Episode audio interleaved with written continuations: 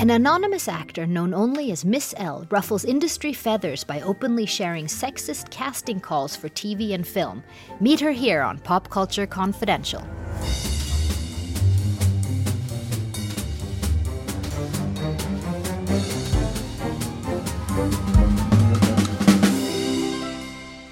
Hi, I'm Christina Yerling Biro. Thank you for listening. Okay, so now I'm going to read some real casting calls and audition notices for actors looking for work. So here's one male role, architect, female role, attractive girlfriend. And here's a part a woman who's experiencing middle age, age 32 to 36. And a notice for an audition. For this audition, dress in something you might wear to commit suicide. And another one Prefer an actor who is not thin. It's a great role for a feminist. And this one might be my favorite. Beautiful, hot, sexy, pretty. Just be good looking in a bikini. Breasts, you gotta have something that bounce when you run. Not huge though. Yes, those are real casting calls from casting agents and productions looking for actors. And that's just the tip of the iceberg, as you can read on the Tumblr Casting Call Woe, created and curated by my guest this week.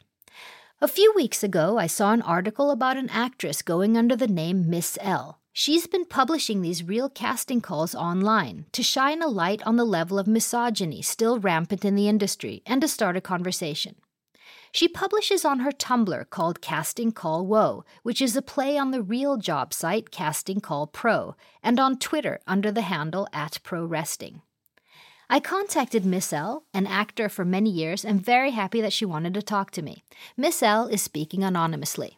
Miss L, thank you so much for being here with us today. Thank you for having me. You are the creator and curator of Casting Call Woe, an incredibly poignant and depressing look at the rampant sexism in the film TV industry.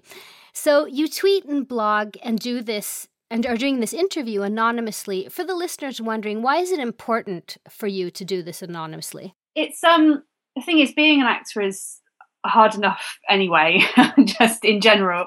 Um, so um, because I started doing this uh, just over four years ago now, and uh, I did it anonymously just so I could talk honestly about the acting industry without being known as the awkward actor, mm-hmm. basically, mm-hmm. because you know it's hard enough to get work as yourself. So I just figured. Uh, one, I didn't want to be seen as unemployable because I was the difficult one that always complained about casting calls. Um, Which also seems like sexism right there. Exactly. That's it. I know it's terrible that you know, I could feel worried that this would damage my career. But I mean, you know, we've seen like with Rose McGowan recently when she called out a, a casting call that required her to wear a push up bra. You know, she called that out, and then a week or so later, her agent dropped her. Um, so it's you know, it's st- it's happening, and it's you know, so and it just allows me to be that little bit more honest without me constantly thinking, is my agent going to get angry about me saying this? Is that casting director never going to work with me if I call them out on it? So it just lets me be a bit more honest and it also allows other actors to contact me about things they've seen if they're worried about shouting out about something and I can kind of voice it for them. And now that you've been doing it a while, are there also repercussions and that's why it's good to be I mean people do you get any, you know, threats or at least harsh words? I know I've ruffled a few casting director feathers. Mm-hmm. um, I had a call recently from someone who does know who I am, who uh, very kindly gave me a heads up saying, We've just had a meeting with some casting directors and you're not their favourite person. But you are a working actress, both in film and TV or theatre, just roughly. Um, I do, you know, commercials, films. I do a lot of uh, corporate style, you know, training videos and things like that. Um, so yeah, just a general working actress, really. Could you tell us some of these casting calls, how they write them? Yeah, so sort of some of the particularly awful ones. So there's uh, one I think which will always stand out as one that's being particularly terrible. Is like she must be enough of a visual aesthetic to be believably the prey of a stalker. Oh which is just, I mean, on so many levels is just horrific. And these are normal sort of casting calls for regular movies. Absolutely. I mean, I'm not sort of trawling Craigslist or anything trying to find, right. you know, like dodgy ones. These are I mean, that particular one came from a casting site that you have to pay to use. So a lot of the most of the sites I use have like a subscription fee. Mm-hmm. Um, so you know, and they're used widely by you know they're sort of the industry standard uh, casting sites in the UK. And I do I do read US ones purely for you know, for the Tumblr uh, right, to right, see what right. else is out there. But no, these are ones that I'm finding most of the time. These are ones I'm finding while I'm looking for my own work to apply for. Unfortunately, so and more examples. Like uh, she is past her prime, age 23 to 30. Like mm. which is just i mean that kind of highlights just like what we were saying earlier like once once you hit 30 you sort of cease to exist as a female character and that's kind of you know how how they're being, you know, how female characters are sort of being seen. Or, you know, you'll see ones where it's like male must be able to drive, female must be comfortable in lingerie. And that's the same casting. Yes. The male character, female character, you know, or, you know, there's one I've got which is sort of male comic book nerd, female attractive comic book nerd. Mm-hmm. And so instantly it's always about how how the female character looks. It's rarely about her personality or character. It's just what can she give in terms of her. Tell looks. me about the first time or, or, or the most notable time you yourself felt this sexism, encountered it as an actress or in a casting call. Um, I mean, I've been quite lucky in my actual sort of physical experiences in casting calls. So I have, um, I'm trying to think of an audition that I've turned up to where I felt this sort of sexism, and I'm quite lucky that I haven't. Um, I think mainly because I don't fall into that particular look. Mm-hmm. Um, I'm not. I'm not six foot. I'm not blonde. I'm not. You know. You know. I don't look like a supermodel. Basically, I'm. You know. I'm short. I'm brunette. I'm not white. Um, so that that that type of six foot act model actors that that's even worse for them is what you're saying in terms of casting calls, audition experience? yeah, I mean, I think without wanting to sort of generalize, but I think particular looks would get certain types of roles. I'm also lucky now to be a bit older, so a lot of the really sexist ones in that sense don't apply to me as much now because I'm sort of I'm, I've fallen out of that bracket slightly, right. where I'm now in the bracket where there's just not that many roles at all because I'm over thirty, so I'm a bit invisible in the acting industry now. You're over only over thirty. I know, and already I've sort of been cast aside. It does kind of happen, I think, but once you get over sort of 25, 26, you do start to become a little bit invisible because that 18 to 24 bracket is where the majority of roles tend to be. Um, once you're out of that, you sort of the industry sort of starts to lose interest in you a little bit, which is unfortunate. But are are most of these casting calls that you um, that you uh, make public and put out there are they mostly, would you say, percentage wise, about appearance? Yeah, it's it happens every every day. I see I don't know how many castings where yeah the female character is described by how she looks predominantly, and then the male character is described by the job he does or his personality. And you know, it might say a bit further down about how the guy looks, but the female character is nearly always introduced by how she looks. And even if she's supposed to look old or I mean, just the way she looks in general is is the thing, right? Yeah, e- yeah. Even if you know, on the odd occasion where she's not, you know, stunningly attractive, right, busty, and it's still very much about how she looks and what she does for a living, or anything about her personality is very much in the background. You know, she just, you know, she's just something to look at most of the time. What would your dream casting call be? Oh. Um, a written form. I mean, written. How would it? Yeah, be? yeah, absolutely. Um, a predominantly female character. A good choice of female characters to to choose from. So one, it would be nice to open up a casting call and not have to go to the one female role. So because that's often what happens as well. There'll be six, seven male roles and one female at the bottom. Right. So a choice would be really nice. Um, and yeah, one that's not described on how she looks and one that gets to wear clothes that would be really nice. just some costume you know just so that you know she's not just parading around in in her underwear that would be really nice and some lines as well some things to say and I'm oh this is this is bad. You've asked me. I'm going to reel off so much now. Um, but also just a role that's not determined by the male character. So many female characters are there to further the male character's story. You know, they're just there as you know his girlfriend or his wife or you know his mistress. It would be. I just want to see more where the female is actually taking the lead and actually has a character. I mean, it all seems obvious, but when you put it like that, I can't. It must be really, really hard to keep at it year after year. And the problem is with the appearance ones is because sort of male roles, you know, it's like, oh, you'll have to act, you know, in a certain way. And that's what you do as an actor. You adapt, you know, your character. Whereas if you read a female casting call, it's like, well, you've got to look like this. It's like, oh, well, I don't look like that. So that's me out. I can't even try to apply for it. I can't go to a casting call and prove to them that I can act scared or vulnerable or strong. It's like, well, I don't, I'm not six foot with long red hair and, you know, a 38 double E, you know, bra mm. size. So it's like, well, I can't go for that then. That's me ruled out. Whereas a lot of the male roles, it's like, well, yeah, I can push myself. I can show them that I can play vulnerable or whatever. One can at least show their acting skills before it's based on how you look. But have you spoken to any of the actresses that are six foot, red haired, double E, and how they feel about being judged in this way and, and going to these calls? Absolutely, yeah. I have spoken to actors who do sort of fit those particular molds, and the problem they have is, have is that they're judged instantly and they don't get to go up for other roles. So they they're looked at, and it's like, okay, well, you'll play.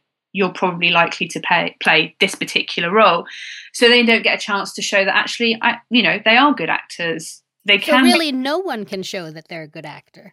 It's yeah, basically. The, what happens is, you know, um, I I think it probably happens around the world. But, you know, like in the UK, we've we've got amazing actors and actresses on screen who might not necessarily fall into the typical, you know, mold that we expect to see like in Hollywood or anything. And they get so many roles. It's that thing, well, they get a chance once and then people go, oh, they're amazing. So then they start getting more work. It's getting that opportunity to show yourself off in that first instance, and that's so right. difficult. Um, it seems like when I mean, more and more there, are, you know, articles about it. People are becoming more aware of this, and, and, and women are stepping up and talking. But when I was reading your site and, and articles about you and, and, and about this, it just seems like nothing really has changed. Is that your absolutely? Absolutely, it's that thing of you keep thinking that some you keep thinking there's a bit of a change. So you know we've now got programs. We've got like Orange is the New Black. You know, we've got girls. You know, we've got programs where which are predominantly female, but they're still in the minority, and that's the problem. Like we've got the new female Ghostbusters. Uh, it's annoying that I have to call it the female Ghostbusters. It's just Ghostbusters. Right. Um, I shouldn't have to say it's a female Ghostbusters. It's just Ghostbusters, which brilliantly has four female leads. Um, so I keep thinking that we we're getting somewhere and that it's improving but then you'll watch TV or you'll go to the cinema and you'll watch the trailers and it's like, oh, oh no, they're all men. You know, it's all male roles and the women are just in the background wearing a bikini. Um, so I'm there's more awareness about it now. I think. I think, like you said, people are talking about it, and I think that's the first step is mm-hmm. it being noticed. And if people are talking about it and people are shouting about it, then that's only a good thing. The problem is the industry's got to listen now.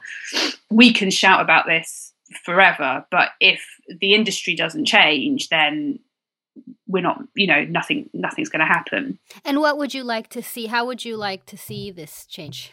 I think it's it's difficult because I don't want to put the blame on anyone particularly like it's it's you know it's easy to say oh there should be more female writers you know and that sort of implies that women aren't writing mm-hmm. or there should be more female producers that implies women aren't producing films or TV because they are they're just not getting the same opportunities that men do within the industry so well there are already they maybe just should get more jobs exactly exactly so they're out there i know so many incredible female writers who can write incredible female roles, they're just not getting the opportunities that men do within the industry. So the industry sort of needs to open up completely and give opportunities to other people. And it's not just about representing women; it's about representing different different ethnicities, different abilities. You know, there's this. I think there's just a need to just start representing audiences better. I think as well. You know, and stop thinking that all audiences are 30 year old men. And what I think is is odd, correct me if I'm wrong, is I was just reading that that um, female driven movies and TV series the past two years, I think this is said in an article. I don't have it in front of me, I'm afraid. Um, were actually performing better than male driven ones. And so I don't understand why the, you know, industry and the casting call still look this way so predominantly. Exactly. I mean, yeah, if you like the Hunger Games, it's so huge. Um, so it's really frustrating when you see figures like that and think, you know, if those are the, some of the biggest, you know, uh, films of the last few years, why are they? Why are the same things still being churned out? Um, and you know, I think we keep being fed this thing of like of sex sells, but that's just what we keep being told. I don't know if it actually technically does. You know, we watch films and women want to watch films with good female characters in where they feel like they're being represented on screen. And men too. And men too, absolutely, yeah, yeah. I, I think. I mean, it seems that way if you look at the figures. I'm pretty sure the new Ghostbusters will go pretty well in all categories. Yeah, absolutely. Well, that's it. And you know, and it was so refreshing when it first came out, the new Ghostbusters, and you saw the lineup, and it wasn't just a case of it's for women. It was for amazing looking women who all look different. They don't, you know, they're not all from the same mold. You know, there's, it was, and that's what we need. And like, you know, directors like Paul Feig are amazing at doing that and bringing us better female characters. So it feels like we're slowly getting there. And now I understand that you are doing live events. Yeah, so uh, myself and um, the comedian Tiffany Stevenson have uh, we've done one show so far, um, which went brilliantly um, at um, uh, a festival called the Phoenix Fringe in London. Mm. And um, yeah, so we're now looking to develop it to do some more live shows. We're hoping to take it to the Edinburgh Fringe this year. Um, so yeah, it's just a case of getting the message out a bit more and yeah we've had already had a really good response people in the audience who you know aren't within the industry who just couldn't quite believe that the casting calls we were reading out and reenacting were completely real and are going on every day because that's what you're doing you're you're you're acting the call the casting calls that you have yeah yeah, so some we're reading out just straight, um, and then we're sort of still is the work is still very much in progress. Um, it's still very well, new. It sounds great. Yeah, it's um, it's be it's it's already you know it's already getting a bit of momentum, which is really good. So yeah, some of them we act out, some of the more sort of silly ones we act out um, because they sort of lend themselves to you know being up on their feet, and then others because they're so awful, we just read them out and kind of let them speak for themselves, really. Well, we will find out who you are, though. I mean, I don't think that's good enough. I just think that it's time for you to get a huge fat role for a female.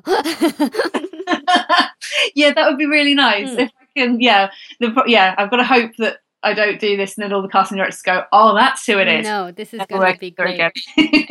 thank you so much for your time. And no, thank you. And it's very important. I hope this, um, I, you keep going and, and it's very important for all of us. I think, to make that you bringing this to the forefront. Thank you.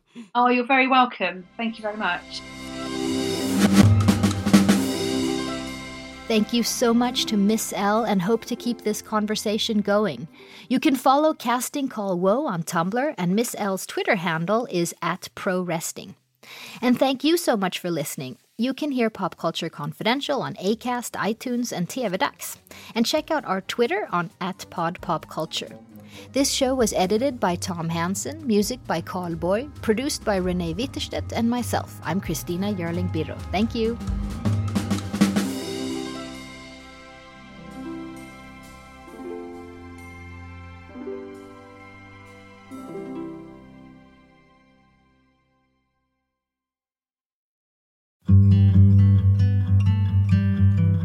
Anne Marie Kelly.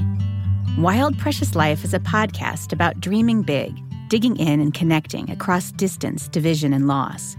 In each episode, I talk with prize winning writers, musicians, and wanderers who remind all of us how we can make the most of the time we have.